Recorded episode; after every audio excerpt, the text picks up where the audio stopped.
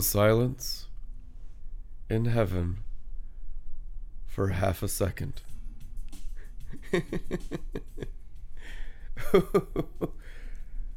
I'll tell you something right now. I had the most refreshing time of belly laughter with Jesus Christ today of my entire life. Deep calling unto deep at the belly roar of Jesus Christ. oh, oh, oh, oh, my belly roared when I said that. That was so loud you might have picked that up on the microphone. Hallelujah. Sincere in the near beer, which is Shekinah, the fountain of the Lamb. Hallelujah. Glory, and we have glorified personalities to go along with our sound doctrine. Getting our garments dry cleaned, no, bleached, whiter than snow, whiter than lamb's wool. In the feast of the Logos written word, emanating the radiant Shekinah of Rabbi Yahweh of hosts, Jesus Christ. It's kind of cool to call him Rabbi, huh? Rabbi Jesus. Yeshua. Nah. Rabbi Josh. Chill out, man. You know, they get weird sometimes. That's when you just have to give them a chill pill. You got into some religion. You got into some rebellion. You need to come back to the narrow path of the chill pill. Yeah, they can feel that little tension out there. Stress. My interpretation. My doctrine. Oh man, Here, here's what Jesus Christ says. Come to the well and just fall in. This well is Shekinah himself. It's the radiance of the Holy Ghost. I tell you the truth, apart from the Holy Ghost, you can do nothing. That's what John fourteen says. Apart from me, John fifteen and fourteen, you can do absolutely jack diddly squat. Jack diddly squat. That's the Appalachian translation. Mm-hmm. The Moonshine translation, which is the Yesod of the Shekinah. Mm. Where do you get all these words? From Jesus Christ, Lord of hosts. There is a language of the angels that will be taught believers. And the angels will actually correct your behavior to learn the ways of your Heavenly Father, the King of angel armies, the King of nations, the King of heaven, the King of everything. He's the King of earth too. There ain't a single thing that God the Father in heaven ain't the King of. So he's never stressed out about anything. Those who know their God rest in perfect peace. You believe it? Now, if you yada know him, you taste and drink from the perfect peace of your Father in the third heaven. If you don't, you might be watching Breitbart or Fox News and really concerned about Joe Biden or Ukraine or Elon Musk and why he's got an upside down cross on his Twitter profile. And he announced yesterday that he's going to be the world's next trillionaire. Oh, Jesus. So, the nations are in turmoil or chaos, the Bible says, but God broods over them as a brooding mother hen. You get into God, you get out of the nations. You come above the nations. Ask and I will give you the nations as your inheritance, says Yahweh of hosts. Amen. Now, he's going to ask something of you to be cleansed through and through. He's going to ask you to clean up. He's going to ask you to change your behavior. He's going to ask you to become just exactly like him and no longer even a reflection of him, of him, no longer even a, a prophetic reflection. God's going to ask you to shine forth face to face. Not dimly as though in a reflection, which is the prophetic. Prophecy ceases in these places. And the apostolic comes forth in these places where you're not reflecting, but you're beaming. So a reflection, the Bible says, is a definition of the prophetic. Something so far greater than the prophetic is here, it's the apostolic. The apostolic is not a dim reflection. Prophets prophesy in part as reflections of the light of God and the word of God, which is the Shekinah radiance. That's why it says dimly, it's a measurement of light if you read the Bible. Now the apostolic, when you're sanctified and come forth in apostolic, which we really haven't seen since the first century. I know we've had bits and tastes and pieces. We've had a little bit of William Branham. We've had glimpses into the apostolic, but we haven't had it established since the apostles of the Lamb. Not in the maturity that God the Father calls apostolic.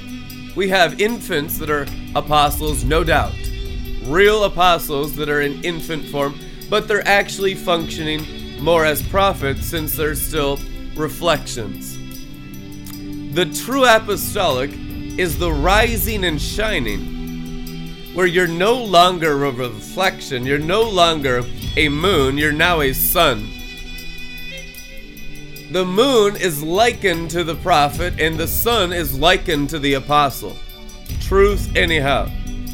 And the moon reflects the sun, so it is accurate. It is divine light. It is Shekinah. It is an emanation of the New Testament, the Word of God, John one, the New Torah. In the beginning was the Torah, the Word. And he was with God in the beginning. And he was God himself. The Logos is God. The Logos is Jesus Christ, Yahweh of angel armies. He was with God in the beginning. He is fully Creator God, Jesus of Nazareth. Amen. So the Word's made flesh, dwelt among us. We have seen his glory. The glory of the only begotten of God. The glory of God's only spoken word. So when we grow in Christ, we grow first in the prophetic. Maybe not all of you. Some of you grow in evangelism. You might just be inside a pastoral covering. You might be inside a, a prophetic covering. But now you're going to be under an apostolic covering, a rim of the ark, of the poles and the rings of Moses' tabernacle, not in the wilderness, but in the promised land, which is celestial. Malachi chapter four, arise and shine, because the Son of Righteousness is rising in your hearts. Now Peter says the same thing. Until the morning star rises in our hearts and our day fully dawns, which means we're no longer dim reflections. The Bible says when you're born again, you get a de- down payment, a deposit of future glory, of brilliance, of radiance, of Shekinah and Kavod, and it's just a tiny little taste. It's a dim reflection. That's why the Apostle Paul forbids any young believers to be in places of leadership. You've been in the glory two years, three years, five years, ten years. I mean, you're disqualified. Just absolutely no chance of being in any position of leadership. It is written, until you arise and shine and aren't dim reflections and become outraying brilliances, outraying radiances in different measures of brilliance and radiance of the Word of God, Jesus Christ in you, Christ in you, the hope of realizing Shekinah, which is glory. Finding the source of light and life to grow as a plant back to God the Father in heaven. Hallelujah. Amen. So, how high can you grow in the Holy Ghost glow? We have turned it into works. Like, I'm going to take my little dim reflection and go out here and do works and build ministries by them watching my works. Isn't that how it is out there? It's exactly how it is. Apostle Paul said the same thing in his day. Everyone has their own interests in mind, speaking of believers, speaking of the gifts of the Spirit, speaking of tongues and prophecy, even the apostolic witness and the witness of the resurrection. Peter was using it for favor with the Jews, and Paul called him out as a hypocrite. Come on now. Apostolic hypocrisy. And now I know we don't have any of that in America today, but good luck trying to find a youth pastor, because nowadays they're all apostles, which means they're not dim reflections. They're the outraying sunshine of God the Father incarnate. We just want them all to come into our churches so we don't even need lights or electricity anymore. Amen? Oh, or guess not. I guess they're just all fake and phony and a bunch of wannabes because they haven't even gone through the prophetic, which means learning how to be a reflection, how to be a moon before you're a sun, or you're a total liar and a fraud and a complete prophetic fake and a total apostolic flake. And that's the truth anyhow. Uh, you can't even fathom being a sun until you've learned to be a moon. That's what Revelation says. The Lamb will be there. Moon, lamp, and the Father will be their sun, shine, radiance. Woo! Now, where you are at, I know where you are at. You might not know where you are at. You are learning how to be moons. Oh, yes, yes, yes, yes. You will learn how to be a moon, and then you'll be clothed in the sun. Revelation twelve one, it is written. And all the other star stuff and splendor stuff and radiant stuff and second heaven stuff and promised land stuff and wrestling principalities of celestial body stuff of actual maturity, which sons, S U Ns, of righteousness actually do, you will be familiar with it through actual experience in those places. But until the bride is a moon, she cannot be a Deborah. Until the bride learns faithfulness as a reflection, as a mirror, she will never be the outraying splendor of a mature bride, a much, much, much more mature bride that she can't even fathom because she's still learning how to be a moon. Born again, Holy Ghost believers in all the earth, you are learning how to become a full moon, a faithful Rachel. That's the Word of God. Joseph's dream. My mom, Rachel, was the full moon. Amen? Now, Leah was a zero moon, and The other two are like slivers. How many of y'all know none of that matters? There's one bride and the slivers and the non-existent moon, like L- Lilith and her husband Samael, king and queen of demons, are all just getting burned away. King and queen of religious demons. There's stuff more ancient here in the heavens than even Jezebel. Jezebel is under rank and authority of the classification of principalities under demon gods. There's worse stuff than Jezebel, guys, and that's the worst all of you have ever experienced as you learn to become the moon. Truth. When you are a full moon, a radiant reflection of the sun, which means mature in the prophetic, standing on the moon, then you learn to begin to be clothed in the sun and wear the times and seasons that the stars were created for. In Genesis one, I create the stars for times and seasons, says the Lord of hosts, Jesus Christ. Genesis one, it is written. It's exactly what the Bible says. Which means in order to be crowned with the times and seasons, the crowning of the cosmos and the ability of the heavens and the mystical realms that are the promised land of all Christians today as they become second heavens Israel, which is exactly what's prescribed in the book of Revelation, despite popular opinion out here in church buildings made by human hands. This is a celestial Israel. This is a cosmic Israel. This is a an Israel of God. Israel is the Hebrew word which means son of God, prince of God, which means you're actually mature, which means you're an outreign brilliance of God and no longer just a dim reflection. When you're a dim reflection, your doctrine is honestly pretty crappy. It'll be right in your own eyes. You'll you can have a million people in your churches and a million people following online, but in God's eyes, it's very immature. And that's the problem down here is we have dim reflection ministries, Worldwide International Incorporated, with a five oh one c three on every street corner, and it's dim reflection teaching, which means the prophetic has never yielded to the apostolic ever in this generation to date. And that could be the apostles' fault for being so immature, because the apostles are dim reflections themselves. So I'm not going to sit up here and say, oh, it's their fault or this person's fault. You know, like Adam and Eve after the fall, it's the serpent's fault, it's the woman's fault, or blaming God or some kind of nonsense. It's just altogether chaos and immaturity.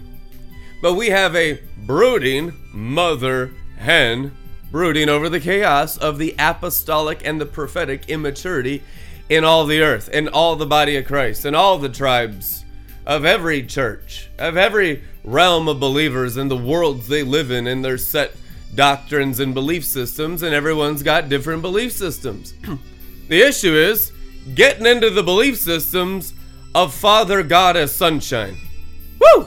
When you begin to do that and change and repent and no longer be dim reflections of whatever crap you believed in whatever culture you come out of, dashed to pieces like pottery, Jesus Christ, red letters, now you begin to shine through your spirit in the Shekinah in agreement with the Father.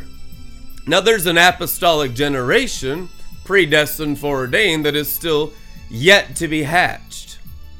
A hatching, Hebrew word rakoff, means to break off the external shell that you're trained in.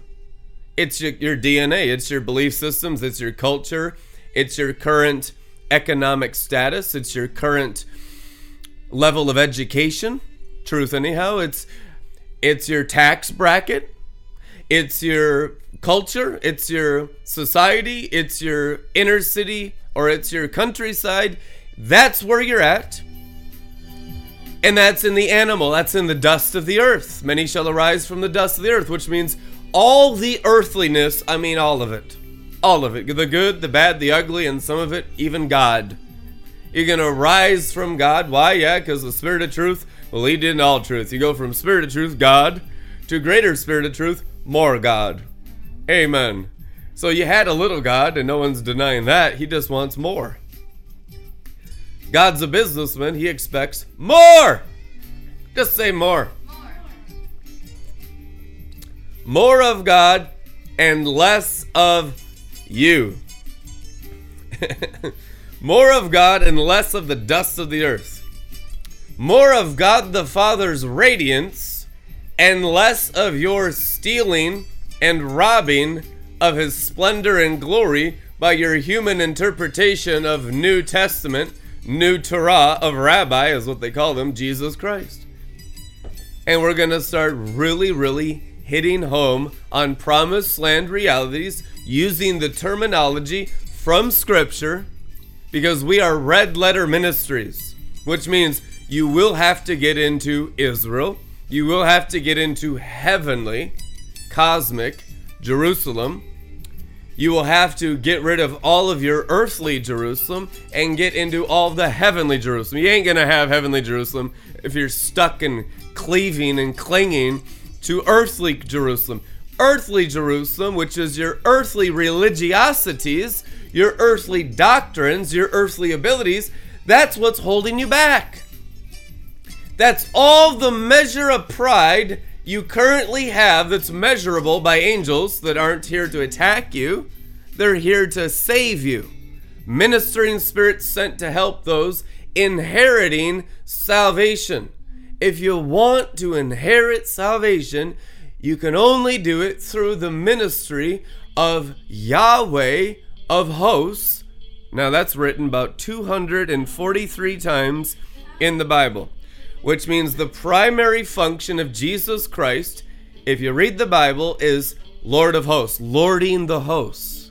Now we got a terminology, we get a tattoo, or, you know, we're more religious, we just have a banner in our church that has the name of God on it. Yahweh Sabaoth, Yahweh Sabaoth, Yahweh with a W, Yahweh with a V, you know, like, and we're better than thee. I tell you the truth, it's about function, not about form. Frickin' Pharisees.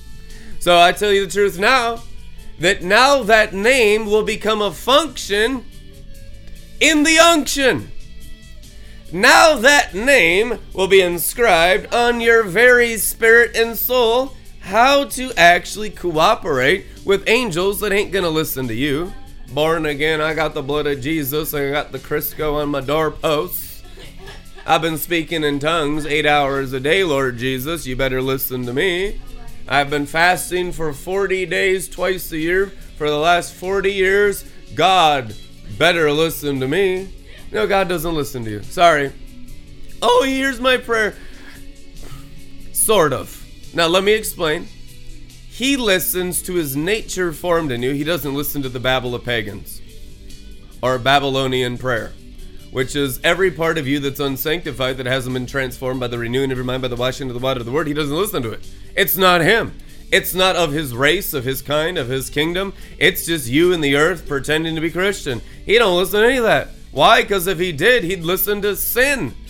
There's no sin before a holy God. It doesn't mean he's angry at you. He's angry at sin. He wants to invite you into the holy holies. How do we get in?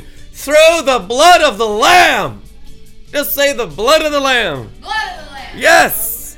Yes. Where? On the doorpost, which is your forehead, since your body is the temple of the Holy Ghost, New Covenant, First Corinthians six nineteen. Now, if you've been drinking some other kind of poison from a lying spirit, you might not have the blood of the Lamb on your forehead in the doorpost, and so the angel of death has gone into you, which means you're full of crap, man. You're full of crap, woman. So, in order to get the manure pile of the earth, which is the biblical terminology of Apostle Paul of his former life as a Pharisee, being perfect under the law, that's what he said, Pharisee of Pharisee, according to the law, perfect. It's his own words, that's scripture now, don't look at me like that. He said that, perfect according to the law, but it's according to the angels, an antichrist. My God, people. It's like we applaud antichrists in Christianity, and we don't even obey the angels, honor the angels, or any nature of the angels sent to help you inherit salvation. Your measure of success in this lifetime is how many angels you have in your soul and around your soul. Your body's the temple of the kingdom of heaven. That's what Luke seventeen twenty-one says, that your body is the temple of the kingdom of God, Zion, city of angels. Now, if that's some external thing to you, and you've never cooperated, obeyed one thing sent from God of a commandment on the holy mountain that only comes from angels, you don't believe that stuff because you're living in darkness.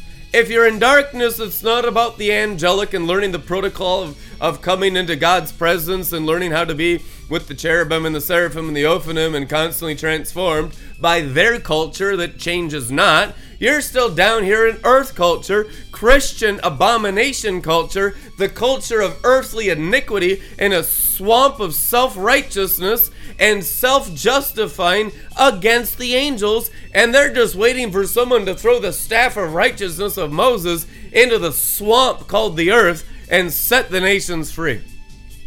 Isn't that what Moses did? We can't drink the water. It's poison. What's poison? The name of the serpent that tempted Eve. We can't drink the water of the earthly. That's right. That's what the Bible says. We need to drink the living water of the heavenly. So, the apostle, representing Moses, threw a staff of righteousness, the cross of his blood, into the water so you could eat and drink from the tree of life and the fountain of life in the earth and rise. How many y'all know when you begin to eat and drink from the tree of life, it will spring up in you as a fountain of eternal life and you'll never thirst again. John chapter four, it is written, woman at the well. So if you're continuously thirsting for other things, you have not yet sprung up, young saplings. In fact, you probably got an incubator around the sprite of your spirit in the dim reflection, and God's wanting to brood over you with the Shekinah of the new Torah of Rabbi Yeshua HaMashiach. Oh, we're getting there. Oh, yeah, you see that? Oh, that's holy. That's Jerusalem stuff right there. Every rabbi in Israel just shuddered on that one. Hallelujah. You know, I had a time with Jesus today, and it was in lion form. And the Lion of the tribe of Judah and I, because we're so intimate together in this body with all the, the meditation and revelation and ascension and Shekinah and glory. It's glory to glory, twenty-three years and counting. And today was the most glorious day of my life because of Jesus. Jesus. Wasn't because of offerings. Wasn't because of harvest. Three people. Welcome. Amen. Three people came into R L M today. Welcome. Yeah. Three-person harvest. Hey! It's like, you had three donations. Oh, prosperity. The Lord rejoices in the prosperity of his servant. You got three donations from all the planet Earth. I ain't complaining. I had the best day of my life. You know it's not about circumstances and situations around here. It's about the Master. It's about the Lord and King of glory. It's about Yahweh of hosts being inscribed upon my heart, not just being in moon land as dim reflection. And it can be a bright reflection. I'm not against reflecting. You have to reflect until you shine. I'm not against the narrow path. Are you kidding me? I love reflecting. I enjoyed my childhood in the Lord intensely. I broadcast the whole thing of my childhood on YouTube the last seventeen years. You've never seen me having a bad day. It was always fun and happy and persecuted because we're more joyful every day. Truth anyhow. There was some sorrows, but they quickly turned to joy. Quickly. And I'm telling you now, we have graduated into a dimension of the apostolic that God the Father calls apostolic. And I, I just pray, please, test Red Letter Ministries as being true apostles. The more you test us, the brighter will shine. You know, we just love it. We were tested in the reflection of our youth. Now we're going to be tested in the brilliance of our maturity. When you're young, you acted young and you did all kinds of goofy stuff. When you're mature, you put away the childish things, which means you're putting away just the moonshine. For what? Sunshine. Oh, the dawning of day. The true apostolic. What God the Father calls sunshine, what God the Father calls Jacob, the son, what God the Father calls Siferet, the son, what God the Father calls Orjares, the mighty warrior, the name of the book of Enoch for Tamas of the sun. these realms of blazing brilliance of no longer being reflecting. And in the Shekinah, honestly, guys, it hasn't been dim from the beginning. It has never been dim in Red Letter Ministries. There's always been bright moon shining. I see a full moon blazing in this place. It's been Rachel City around here, whether it be outside or inside, whether it be in spirit or in soul, whether it be in hardship or suffering, persecution, misunderstanding, whether it be in all the things we faced. It has been a glorious moonshine realm of reflecting the Word of God from heaven. It has been absolutely wonderful, and I'm just so thankful for the narrow path. What we are coming into is not even going to be remotely similar. The only thing similar is it's the same light, just amplified like hundreds and hundreds of times more, and instead of reflecting, it'll be actually being the source shining. That's the flip, my brothers and sisters in Christ, of going from prophet to apostle by God the Father and the archangel's definition. You need that sonship, weos, true sonship, true maturity definition, because you have a lot of people from the previous generation that are apostles. I mean, my God. You cannot throw a pebble from the Rock of Ages and not hit an apostle in the U S A. They're on every street corner. If you Google apostle, you'll have forty thousand churches up here on Google. You know that? You get these people, especially in the African culture, they always put their title before their name. Here's what will be inside your name when you're real. I, you know, and I want you to be apostles. This is not competition, envy, and strife. This is not immaturity. You're not in dim land around here. You're in bright sunshine land. This is, we wish you were all blazing stars, blazing suns, and not mere reflections. We want you to mature.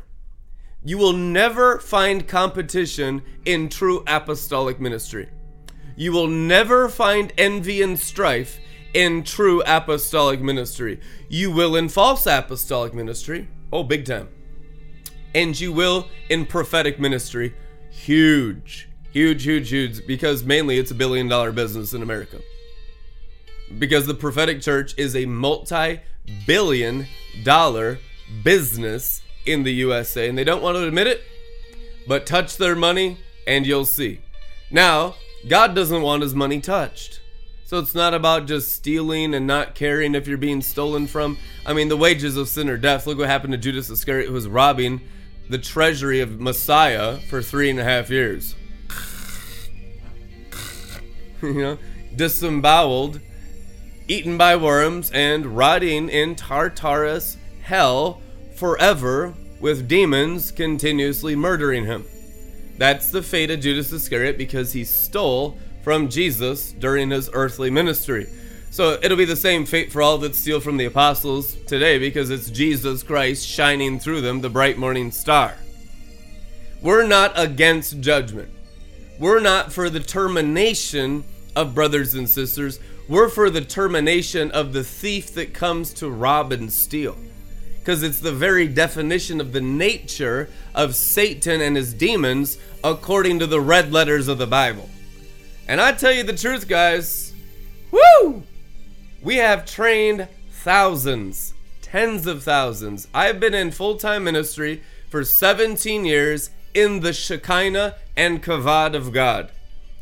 And the vast majority wanted the things of God for their own personal gain. I'm not saying minority. It's like ninety-nine percent.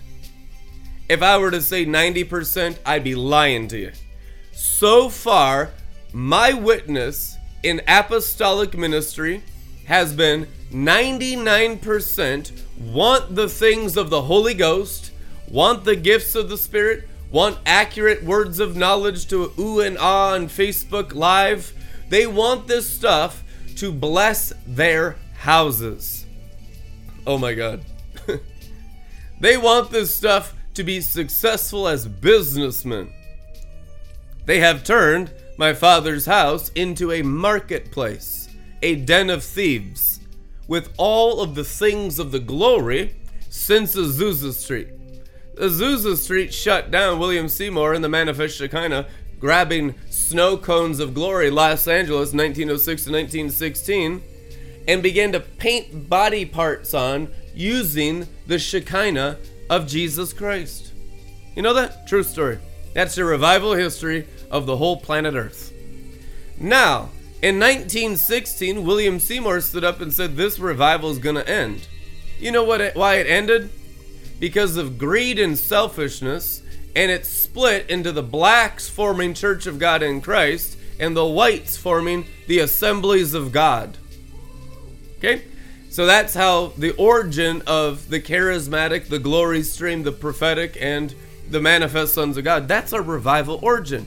And it's full of blunders, y'all. It's full of ugly. I mean, and if we're not lying, and you know, cover your ears if you got a P G diet. It's fugly. It's fugly. It's been fugly. Freaking ugly, man. Ha ha ha ha. Refrigerator ugly. Like it's never been cleaned, like some of y'all watching right now, yeah. That's a word of knowledge for you. Yep. I know, I can smell it from here. It smells like some kind of acid. It smells like apple cider vinegar mixed with rotten hot dogs. What is that? That's your refrigerator. Because it's refrigerator ugly. It's, whoo! It needs deliverance, amen. I just pray for y'all right now in Jesus' name for the food you eat to be clean in the glory. Jesus. Bless their government cheese. Holy Ghost, no. You can go, I used to go to the food bank. I used to be homeless. I uh, started out in the dumpster as a dumpster diver in two thousand six. God said, sell everything you have and start from scratch. I come from a wealthy family on both mom's side and dad's side, completely cut off from all of them just to learn faith and never called upon them for anything, ever, okay? And I learned faith the hard way from zero, living in condemned housing, dumpster diving from, for food, okay, believing rich people were evil, success was an enemy because a huge poverty principality mixed in with religiosity, and that's about where people start when you start from religion or even the Assemblies of God, which is what I come out of in the U S A. And it was a very dim reflection, y'all. Then I started to get discipled more by the, the prophetic circles, by angels bringing me Bob Jones and angels bringing me David Hogan in two thousand six and introducing me into some actual prophetic and apostolic success in our generation. And I began to rise out of the dumpster fire of my origins. I began to arise out of Tartarus, blazing, burning hell of satanic poverty and satanic religion. And I began to learn God's ways more acu- accurately through suffering. And so since we started literally from the lowest of the low that could possibly exist in American society, also I spent twenty years down in Mexico, so in Mexican society, I mean, I was there a lot. I had over fifty-five stamps on my passport. I filled out so many passports, I had to get new passports because my dad lived in Mazatlan when I went to Teen Challenge in the year two thousand. So I went into Sinaloa to Mazatlan. My dad didn't live in a big mansion back back then. He lived in an apartment in the slums, right next to the dirt floors. He did. My dad didn't care, Vietnam vet. I mean, he's used to a foxhole. He had some intense P S D from Vietnam. He was a Marine and a forward observer in Mike Company in nineteen sixty-six in Vietnam. So there was there was some severe damage from the war, so my dad didn't really care about the conditions that he lived in, and so it forced me to live in some of the most extreme conditions known to man. More extreme than a lot of people live in Africa. More extreme than third world nation in Africa. It was worse than the worst of the worst at times than anything in existence in Mexico. Now that's not normal. That's because of Vietnam. But because I face those things, and things that I cannot even utter, because it's just so inappropriate, and I want to honor my dad in the cloud of witnesses because he really did his best. But I faced the most extreme conditions possible that you could ever imagine. What that did, it constantly broke me down physically, mentally, morally, spiritually to only have God in my spirit. And literally, most of my training in the apostolic, nothing else. No other source of food, no other source of drink, no other source of life, no other source of breath, even the next heartbeat, not even promised at times because it was so intense. And there was so much death around me. I mean, literal death. There'd be times we'd go in Sinaloa and they'd open refrigerators and it would just be decapitated heads. Just heads, y'all. There'd be times going to where my dad lived and there'd be just heads in the road.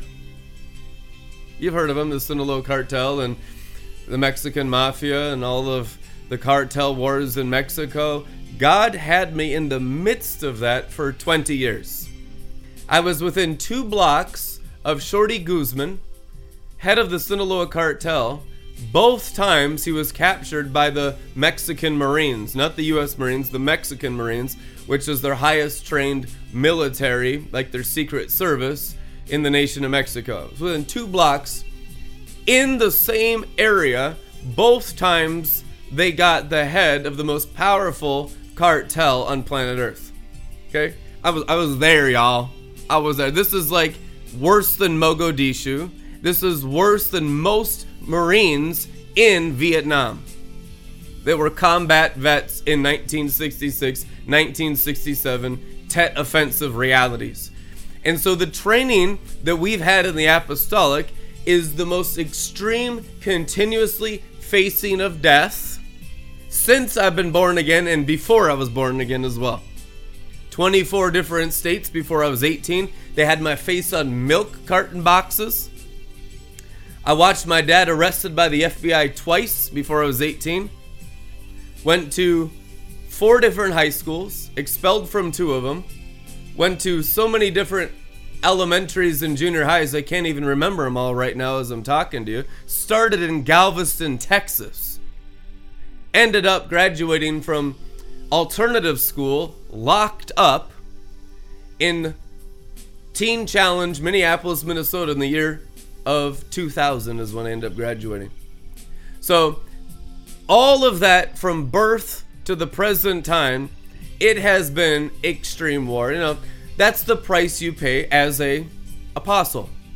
I just want you to understand that is for a real apostle, they will pay those prices. Paul will have a similar testimony. fourteen plus three years in Arabia. I mean, let's talk to John on Patmos, y'all. I'm not up here boasting alone of what I've gone through to pay the price for this kind of Shekinah and interpretation. That is normal apostolic territory for every real apostolic. David Hogan has similar testimonies. So do everyone called, predestined, foreordained to be sent messengers, the apostolic, the special messengers, and the head of the body of Christ. This is the price you pay for teaching in the sun in radiance. Rebecca has an apostolic calling on her life, and she's functioning in the radiance as a son this season, this season in her righteous teachings.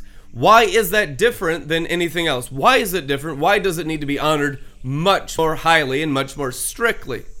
Because it's not a dim reflection land. And the price you pay to be a radiant son, to be an apostle, is so severe that you often face the angel of death, not just when you're born again, since birth. Understand that now. Understand that the true apostles of this generation have faced arch enemy, Antichrist, angel of death, Abaddon and Apollyon, from birth. Okay? From birth. This is going to restore honor to the body of Christ when you understand the price that is paid to teach you the promises of the Word of God that are for your lives. It is extremely costly, and I'm not here to say, oh, we need to worship, man. You know how these antichrists are out, out here are. They don't want you to worship, man. We don't want you to worship, man, either. We want you to honor man and honor woman that is sent and called from God. We want to cultivate an honor system inside the Shekinah so that we can be one without strife. If you understand the history and the testimony of the sent messenger from God the Father and the Lord Jesus Christ in the radiant glory, you're going to handle the news much differently than if you just come with a judgmental religious attitude, like, oh, just another Bible college graduate, just another person that's gone through an internship program through an apostolic ministry. If you begin to understand the history, you will have a different attitude towards the messenger. Truth anyhow. Okay, what is the history of the message? It's called the Old Testament. That's why the Corinthians could not honor the word and got into temple prostitution and got into all kinds of blasphemy. They got into incesticide. They were speaking in tongues and having sex with penises and vaginas with their relatives in the book of Corinthians. Now, stick with me. That's pretty disgusting. Why? Because they didn't honor the history. They couldn't understand the history of the holiness of Israel and the Jews. When you understand the history, there is a reverence for the presentation of the Word of God, which is the instruction of New Torah, which is real rabbinical New Covenant ministry. Now, rabbinical should be the apostolic. Now, if you got rabbis out here that aren't apostles, you know, they're not really rabbis. They're not really apostles. But if you have rabbis or teachers, rabbis, Hebrew, teachers, apostolic teachers, inspired, sent messengers that are true sunshine rays of the interpretation of the written New Testament Word of God, you are in the presence of God the Father and His angels. Every single word that pours forth from their holy, circumcised mouths.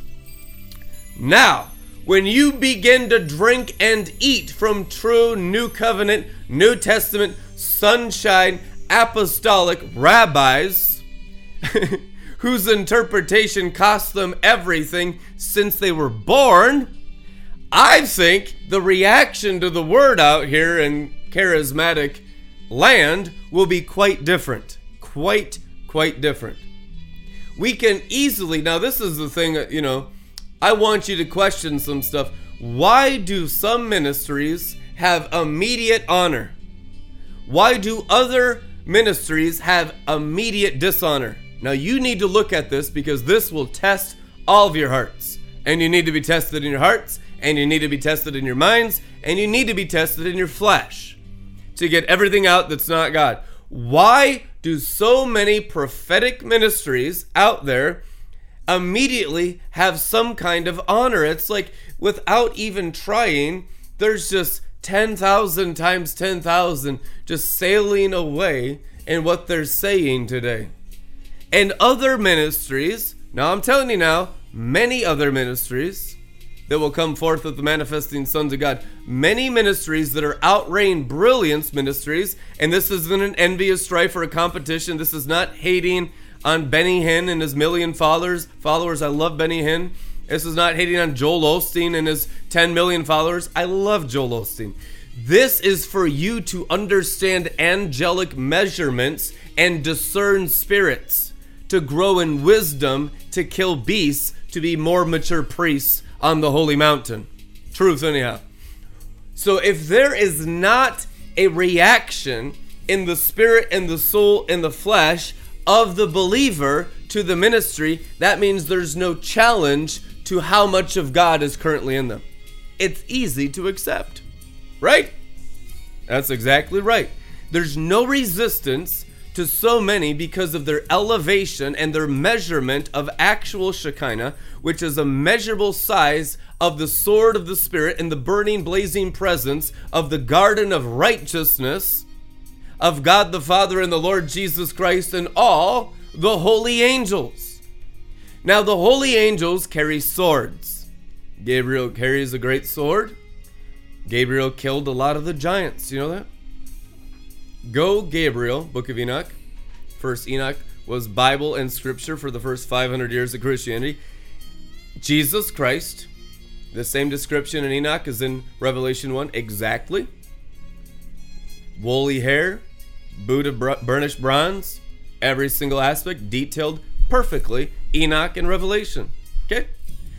Now, in Enoch's rendition, that man says to Archangel Gabriel, "Go and smite the giants." Now, I thought Gabriel was the nice, merry birth story of baby Jesus. Swaddling cloth, we got all of our little sculptures of him. We set out our nativity scenes, right? We set out our nativity scenes and we got Gabriel there. And Gabriel looks so harmless. Now, if you get rid of your false Gabriel and get into real Gabriel, the Bible says that he is the angel that killed all of the giants and the Nephilim. Which means this one is like intensely fierce. The one that you're comfortable with, I'm sure it's probably a demon. Because there's no challenge of belief systems, it's your theology, it's your delusion. The real one is the giant killer, according to the Bible. So here's the same exact problem with everyone. We got all these vain external ideas, all this iniquity doctrine, all this theology in our brains, all this book study, all this book learning, all this church learning and church studying. We've done it all in like white picket fences, haven't we? Not everyone. I know there's some Rambos out there. I know who I'm talking to. But the vast majority, ninety-nine percent, have had their Christianity in books. Which means it doesn't work outside the street corner. You can't take what you what you know. A lot of you. Some can take iniquity. They can take very powerful demons and go do lions, signs, and wonders, wonders and have street ministry in Queensbridge. Why? Because they're a higher-ranking demon than the crackhead demon and the the crack cocaine demon and the murder demon inside the gangsters. Religious demons are of higher rank than the crack cocaine demons. So you need to understand that, because that's half these idiots out doing evangelism right now. Also, they're just total freaking Pharisees. They think because they have a higher ranking demon, it's like, I'm out here doing street ministry, you can really honor my ministry, just watch my videos. That don't mean nothing to God. Zero. What matters to God, Jesus Christ, red letters, Yada Shekinah. Which means you're obedient to the angelic commandment. Truth anyhow, that you have taken my word and bore its fruit and have returned back to the Father in heaven. And if you ain't going up with it, you're down here working iniquity with it. Using signs, miracles, wonders, evangelism, pastoring, even all the prophetic gifts are prostituted nowadays, and every youth pastor thinks he's an apostle. So the whole thing is prostituted inside the whore of Babylon, truth anyhow.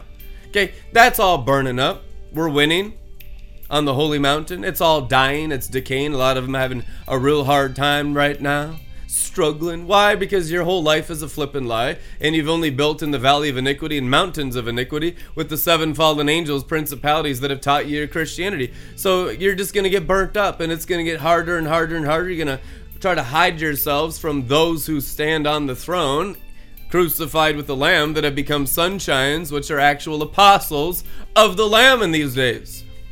We even have goofballs out here in America say, there's only twelve apostles of the Lamb. My Bible says anyone that overcomes is standing on the throne in the throne of the Lamb. That means you ain't a dim reflection, buckwheat. That means you're out raying brilliance of the light beam. That means you're in the Lamb, nailed with the Lamb, and brilliant with all the Shekinah radiance of the Lamb of God, which is New Testament, New Torah. So all the overcomers become sons, which means become apostles. Woo! Issue is now we think in our little church club of iniquity, it's this high-ranking thing where we just brown nose and stick our noses up each other's butts and call it apostolic order, and it's just an abomination. What you need to do is burn. You bring your heart, your soul, your mind, your strength, your Bible, and everything in it, and you go to the altar and just burn it up. So that your moonshine gets a greater shine, a greater reflection of Jesus, the apostle, author and perfecter of your faith. Yes, your faith. Amen. You better rise to your God. The apostles' job is to get you up by kicking your butts, because you're full of crap. You're full of fear, paranoia, doubt, unbelief, demonic teachings, doctrines of demons, earthly iniquity, swamp water, false living water, false drunkenness, abomination, Tower of Babel, Tower of Jezebel, submission, anti-Tower of David, actually doing anything for God whatsoever. And that's very common. That's the majority of Christians in the earth now. And so the apostolic is coming like a staff of righteousness to burn up the swamp so that you can drink down in the earth. Oh my gosh, people. I remember when the drunken glory burst forth in two thousand eight. It was so holy. It was so pure. There was no thought of sexual morality. It turned into swamp water for most of them quickly. It did. People were getting into gross sin. They started smoking weed, drinking alcohol. I watched most factions of the men and women I started out with, with John Crowder and Benjamin Dunn and David Vaughn and all these men and women in the drunken glory in two thousand eight. And it was a movement, y'all. And there was unity at the first. There was honor for about a few months. Then the devils came in and beat the hell out of everyone. And it was ugly and Piranha's fugly, which is refrigerator. Make sure you clean it. I can smell it from here. Clean your refrigerator, because it was fugly. It was so ugly, so quickly. People having dreams of all the leaders sleeping and having sex with fallen angels and fornicating with principalities and, and drunk on the blood of the saints, and the wine got weird. It did, no doubt about it. It got so weird so quick that I had to cut myself off from almost all of them, and very few could walk with me. They began to call me religious because I wouldn't participate in their false freedom. Next thing you know, they're all perfect, hyper-grace, trying to save fallen angels and saving principalities, ministries, worldwide, international, which is what they become now in the hyper-grace movement. They turned into the greatest false teachers of all time. They're teaching the stuff now that is the weirdest, worst, highest level deception of any Christian ministry ever taught in the history of the world. That is actually accurate, where some of the people I started out with are today in their ministries, and you'd be surprised, they still have ten thousand followers. Oh, ten thousand people that hate Red Letter Ministries guts. Half of them have actually dedicated their lives to our destruction, but they're the ones that are getting destroyed. It ain't easy kicking against the holy mountain. And like Bob Jones, who really is my prophetic father, he said, the more you're persecuted, the higher you go up to get out from amongst them. So what it does is it spurs you on to go higher, because you're getting attacked. They're attacking your finances, they're attacking your ministry, they're attacking your reputation, your character assassination, they're lying, slandering, gossiping, they're slandering celestial bodies, they're they're doing everything wrong that demons do wrong, and their father, the fallen angels, do wrong, and Cain's bloodline do wrong all the time towards you, every single day. So how do you find a safe, peaceful place of amongst so many people hostile towards holiness? Hostile towards holiness. You know where it is?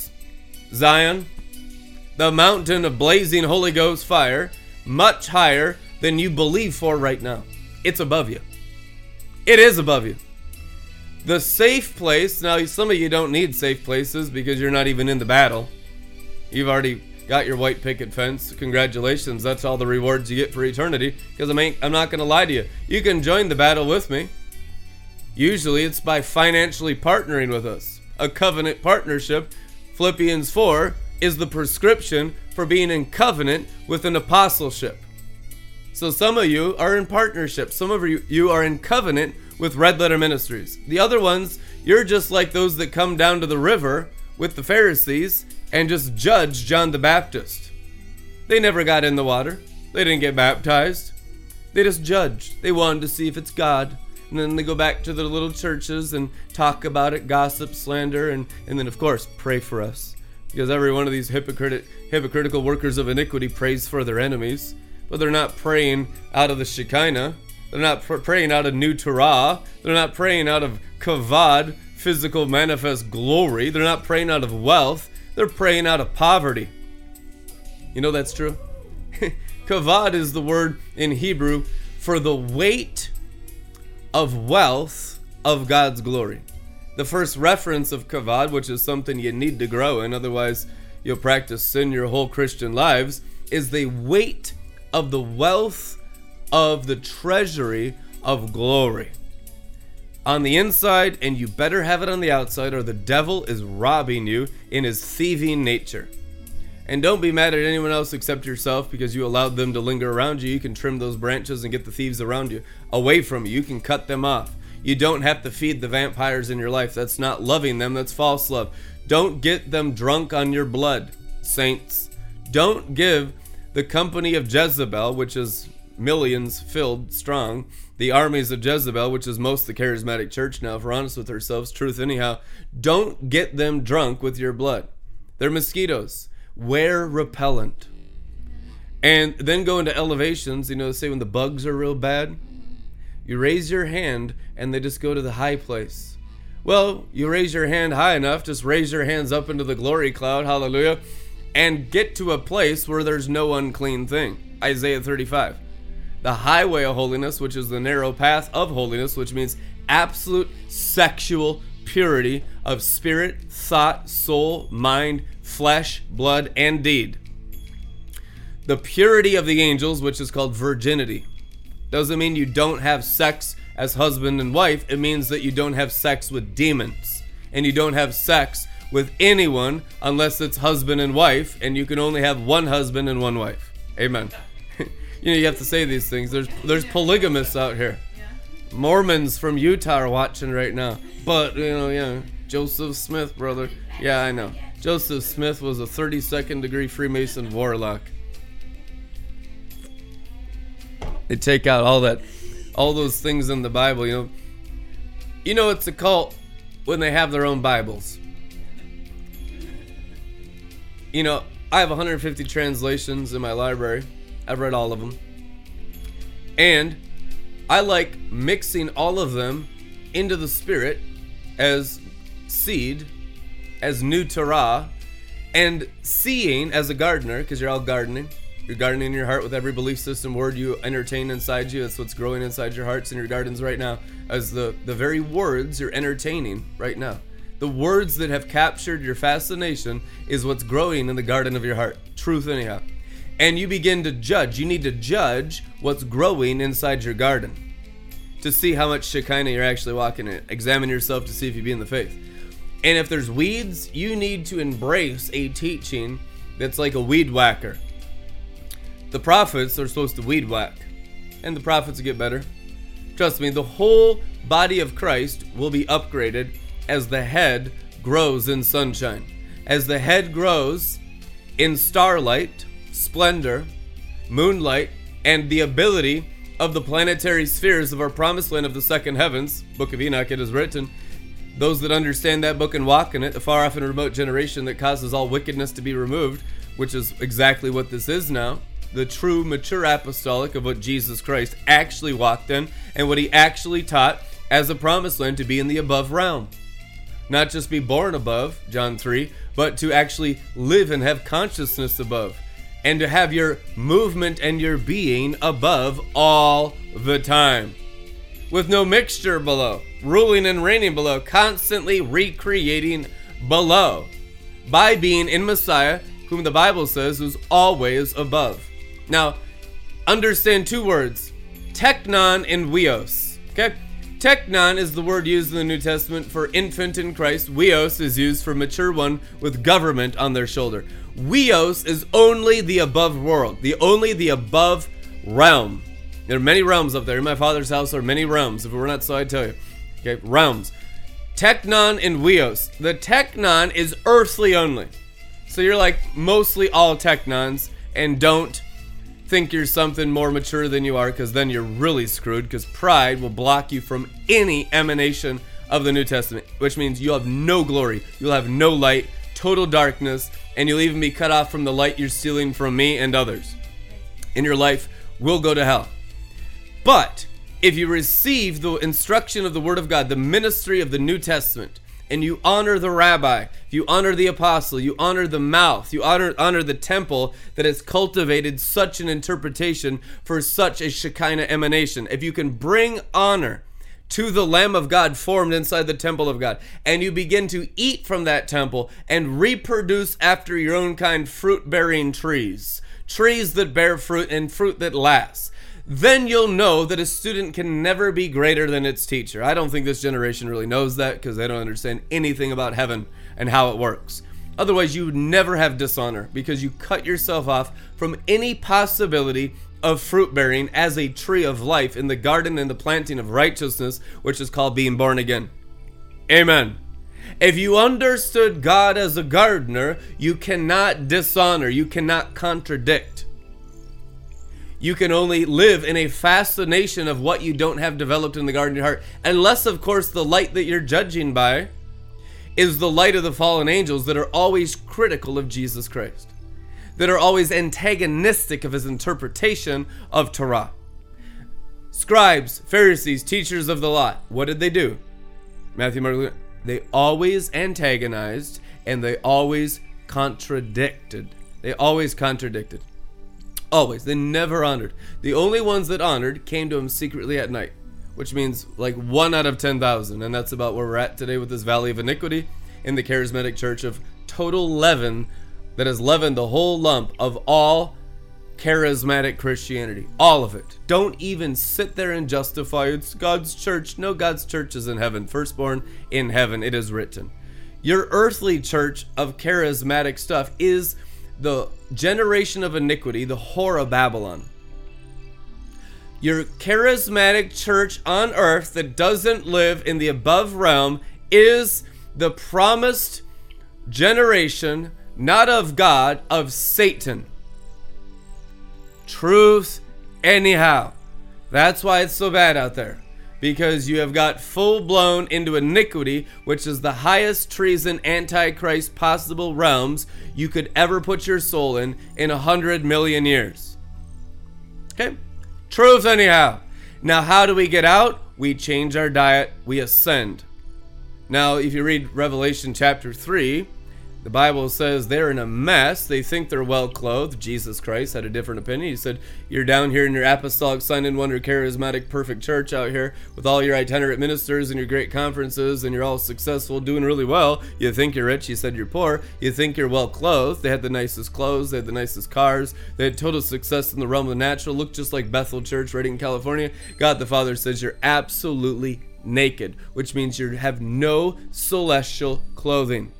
Your whole charismatic success was below, even with a doctrine of open heavens, and that's an accurate, loving judgment of Bethel Church, Redding, California. And I believe many will arise out of Bethel. I believe many will arise out of Morning Star. Where? To the mountain of holiness, Zion, the realm of the overcomers in the cosmos, which is the Greek word world. Blessed are they who overcome the world and become above only. Now, do you know anyone living above only all the time? You do not. We're pioneering it in Red Letter Ministries. It's never happened before. That's why we deal with all the front lines, warfare, and opposition of ten thousand people getting private message anytime they come around Red Letter Ministries. Warning, warning, warning, warning. Every person coming out of the woodwork saying, don't touch that ministry. Toilet water, toilet water, false prophet, false prophet, cult, cult, cult. Because it comes with the territory. They say the same thing of any pioneer that was operating in apostolic forerunning of the kingdom of heaven every previous generation since Adam. That's what they said about Enoch up on the mountain. You're you're a, a lone ranger, Enoch. Come down the mountain. We're all down here. It's Cain's family. And the, the teachings about God and the generation of Enosh calling their idols Yahweh. Genesis four, it is written. When they began to invoke the name of Yahweh of hosts, Yahweh Sabaoth, upon what their hands had made. Woo! The Bible says it was the greatest sin of all time. Now today we're like, oh, we don't do that. We just read about those old ancient devil worshiping Nephilim in Genesis four through six. You're worse. You're worse. You're not better. You're worse. You have invoked the name of names, Jesus Christ, who is Yahweh of hosts, to your man-made earthly charismatic gifts of signs and wonders. And it's still earthly.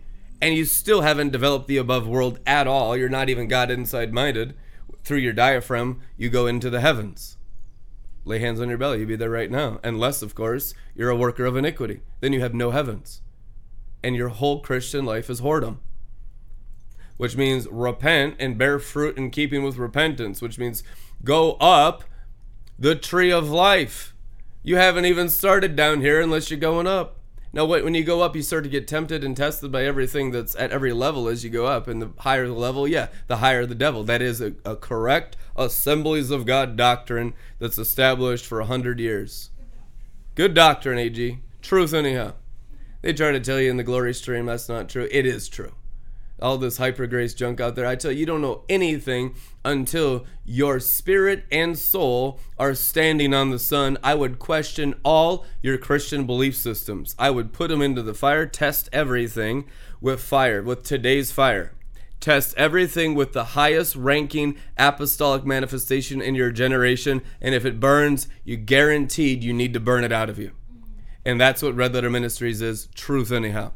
We're here with the archangels every day fighting for you, and we're mostly fighting against charismatic Christians every single day. And Rebecca was just reading to me from The Final Quest how the entire army of Satan was Rick Joyner's people in his book. That's what Jesus Christ told him, that the glory stream would be the highest ranking demonic forces opposing him and the sons of God that were coming up after him.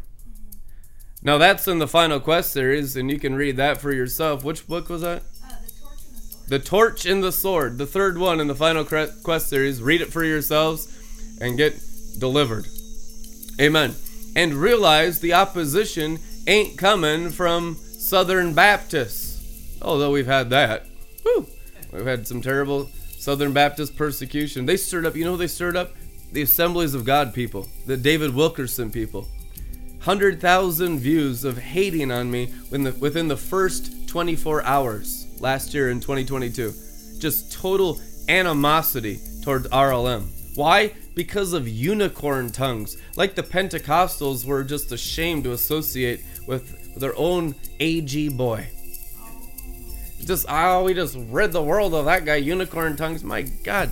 You know what? If you have a problem, if you are so religious about the gifts of the Spirit, you are in a cult. If you have taken yourself so seriously and taken Jesus Christ and His glory, the glorious freedom of the sons of God, so unseriously, and you don't even know Him inside your own spirit and your own rich treasury of glory and your cosmic realm of treasure, open up the treasure of heaven, how? Through your diaphragm. If that's not even open, you are most certainly in a man-made, man-controlled cult. You know, the Assemblies of God is a cult. Denominations are all cults. They're all ran by men. The only thing not cult here, people, and it's not even your house churches, it's what's run by the angels sent from His throne. You know that's true. That's biblically accurate. Anything that's not obedient to the higher angelic commandment, the angels come with the commandment, the new commandment, which is the word of Jesus Christ, commander of angel armies, Lord of hosts. If you are disobedient to the angels, you are hiding under rocks, which is your own interpretation of the things divine, and you are isolating yourself from God. You have put yourself in cult. Cult just means man-made. Man-made. Why? Because you're making it. It's your hand. It's your head. It's your brain. It's not Jesus Christ's brain, brighter than the noonday sun in Acts chapter nine if you read it. It's just your brain full of darkness. Dimwit.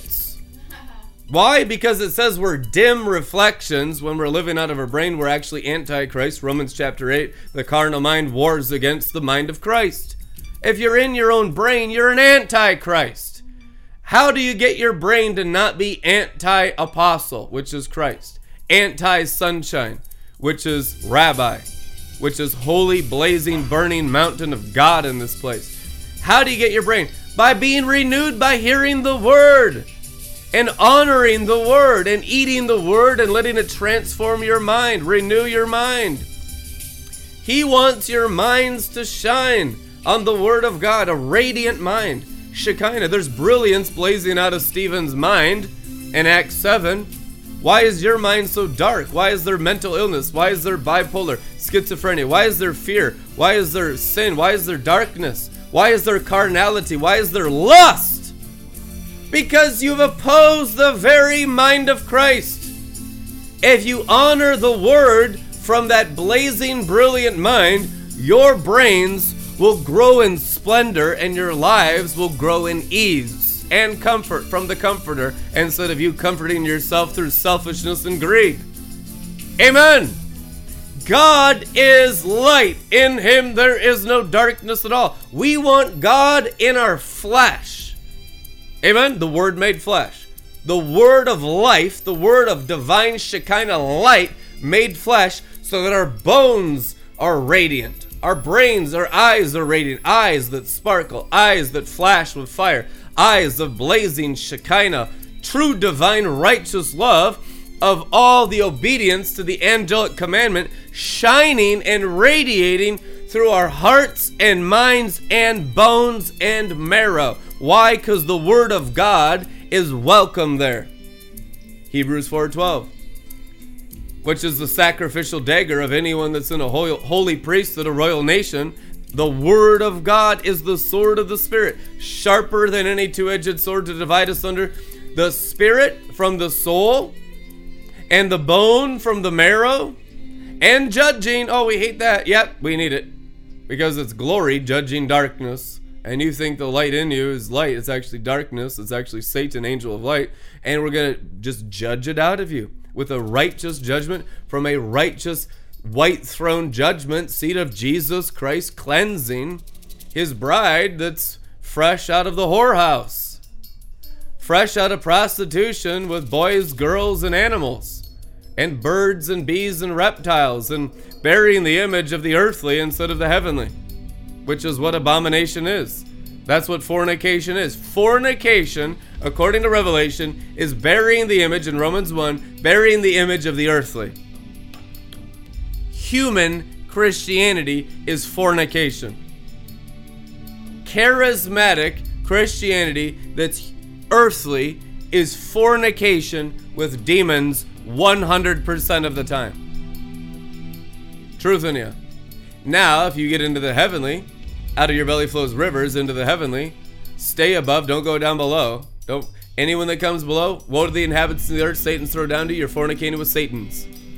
And Cain's race, which is religion, and their offspring, which are all demons and evil spirits, and you're going to have a terrible time. Now come out of her, my people, it is written, into the Enoch's door, Revelation four one, which is Enoch's door, into the heavenly. And learn how to stay there by obeying your angels that live there. Angels test you in fire from the word of God constantly, and they clean you up as you go up. And the more you obey them, your holy sent angels from God's presence, just like everyone in the New Testament, if you read it, it's all angels. And as you obey them sent from God, how will we know? Did Jesus come in the flesh? That's all you got to ask the angel. And they will rejoice, worship Jesus. Yes, Jesus came in the flesh. I'm a servant of Jesus Christ, a fellow servant with you, like John on Patmos, book of Revelation, it is written. Now let's go up, okay? Pass the test, let's go up. Get over yourself. So now we're going up. Now you'll be with the angels, and they'll teach you behavior. Your behavior, your thoughts, your lives, all of it cleans up, clears up. You don't, you can't practice religion around angels. Now you can around demons. You can in darkness and self-justify, but you can't with the holy angels. Holy angels hate religion. They hate Satan, the religious devil. Holy angels will clean you up, clear you out. They'll get all the fear out of you. They'll get all the doubt, worry, unbelief out of you. They'll get all the disobedience. They'll get all the lust and fornicating out of you, so that you'll be pure and spotless. Why? Because the angels are pure and spotless, the company you've kept by obeying the word they bring from your Father in heaven. If you disobey the word, you just get religion. And that's what's wrong with half of you. You just obey man's religion and always disobey the angels. So you're as fake as fake gets. Go back to the last commandment of angels. It's usually bring financial sacrifice, and start obeying angels, because you have to be tested in sacrificing the natural realm and the wealth and the power and the money of the natural realm to be entrusted with anything of the spiritual realm. And that's not greed. That's Bible. Get over yourselves. Get over the offense that has fenced you in. If you don't bring sacrifice, you don't bring honor. It's a protocol of angelic activity that the charismatic church always hardens their heart towards. So many, guys, so many. You know, it's a, it's a whole plague out there of a poverty principality. And if it's not poverty, it's greed and idolatry. We can't have any of it. We need angel protocol, ability and actions and attitudes of holy, innocent angels. And once you're enculturated in the angelic, you'll go up into a greater angelic. That's what glory to glory actually is. Truth, anyhow. Your current measure of success and obedience to Jesus Christ and the upward heavenly calling is always directly reflected by how many holy angels are in you and around you. No exceptions ever. And you know that's the truth anyhow. Bob Jones watching the whole line of people go into heaven.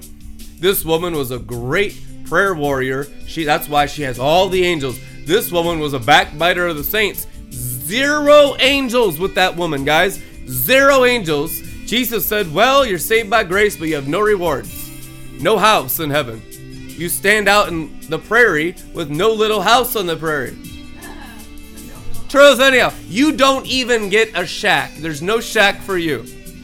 Like the you're homeless in heaven.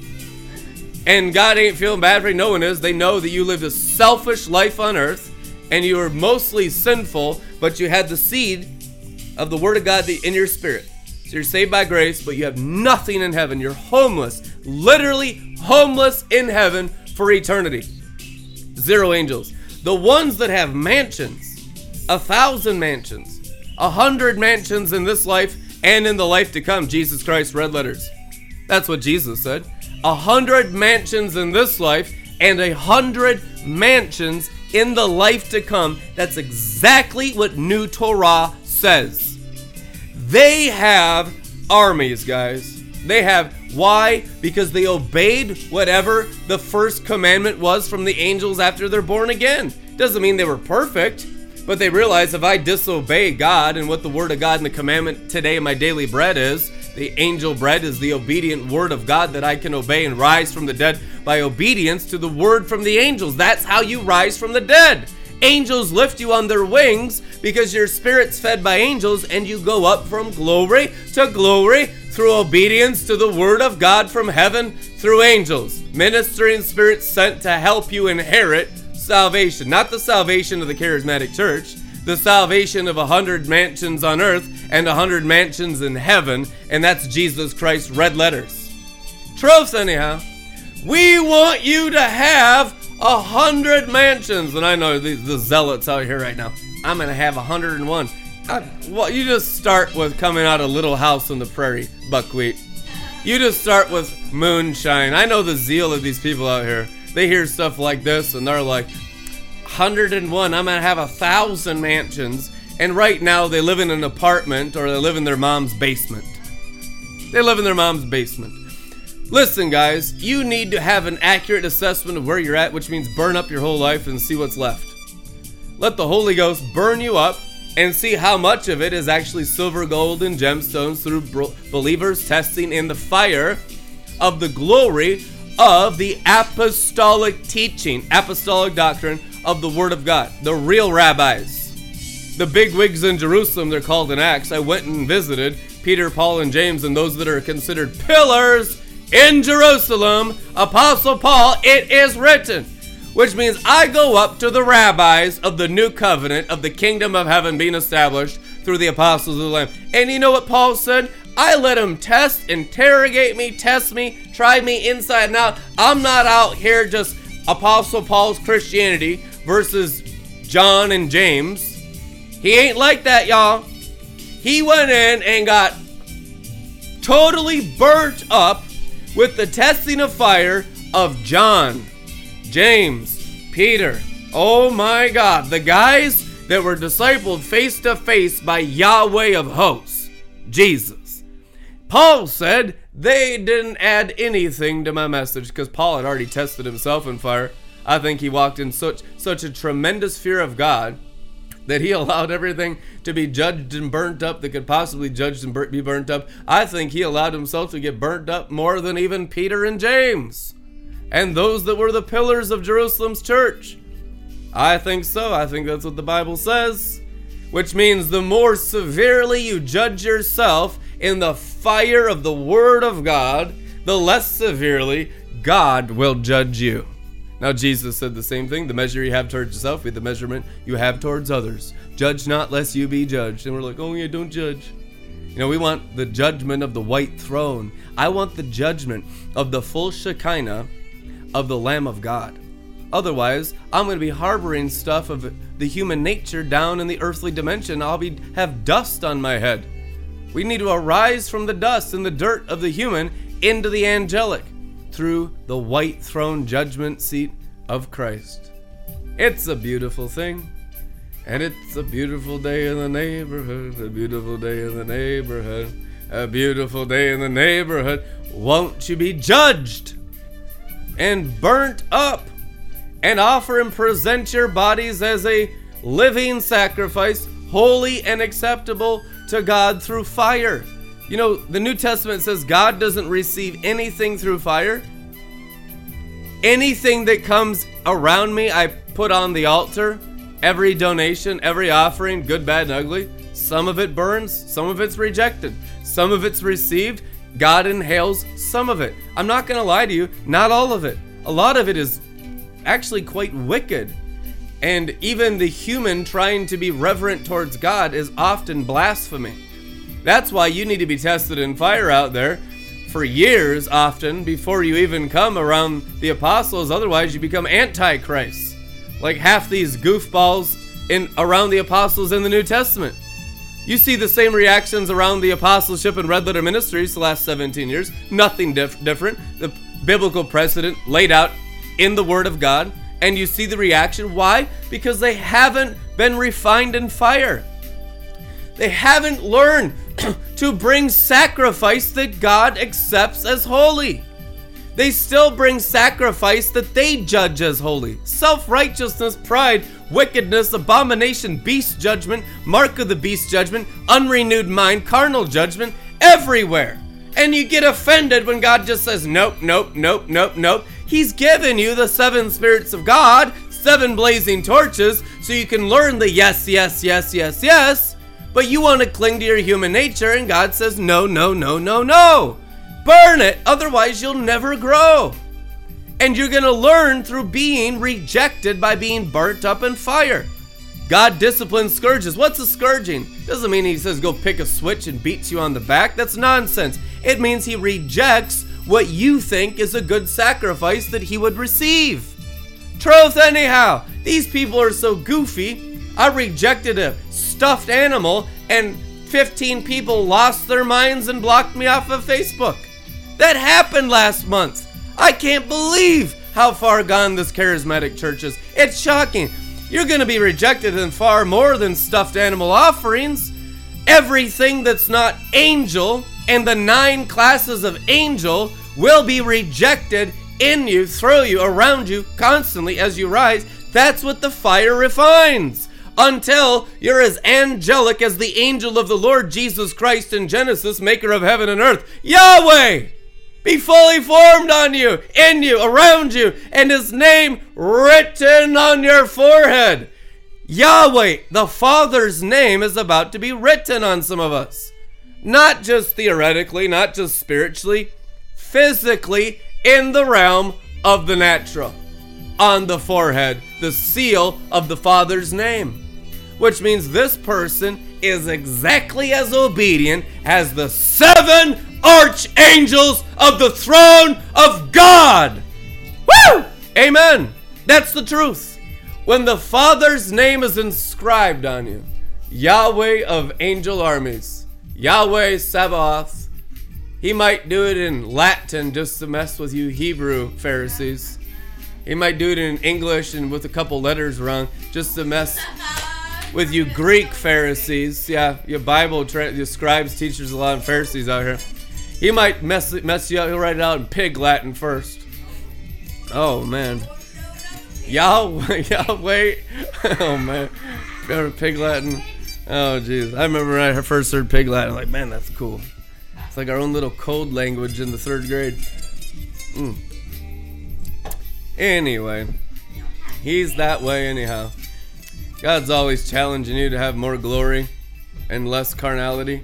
See, the discipleship of the Father, Father of lights, is for more light, which is the radiance of the Shekinah of the glory cloud. He wants to see you like the bow in the cloud after a rain, blazing like lapis lazuli and, and sapphire was the appearance of the throne, Ezekiel one. He wants you to be a throne in the Father's house, Isaiah twenty-two twenty-three. There's a whole promised land for all y'all to rise from the dead by what I said, to have your own throne in our dad above. Amen. To be completely cosmic, celestial, ruling from the heavenly angelic sphere with Jesus Christ for a thousand years, Revelation five ten, it is written. Do you want to overcome the cosmos, world planetary systems, or do you want to die in the earthly, clinging to your own belief systems and doctrines of charismatic iniquity? Amen. We'll see you guys tomorrow. Amen. Let the cheerful givers give, not reluctantly, nor under compulsion. God loves a cheerful, well-to-do, well-meaning giver who gives through the revelation for the advancement of God's will, given to men set apart, sanctified, and led by cherubim lightnings in this world. You need to understand Red Letter Ministries is only led by cherubim lightning upon our literal minds daily, continuously with the angels, and we never backslide, we never go down, consistently going from glory to glory against all opposition in this Babylon the Great for twenty-three years. Partner with this apostolic ministry. It's coming into covenant with what God is doing in the leadership of the entire body of Christ worldwide. And that, my friends, is the truth anyhow. And you should come with that same expectation and reverence every day as you participate with God's holy armies on the holy mountain called Zion. In the name of Jesus Christ of angel armies, amen.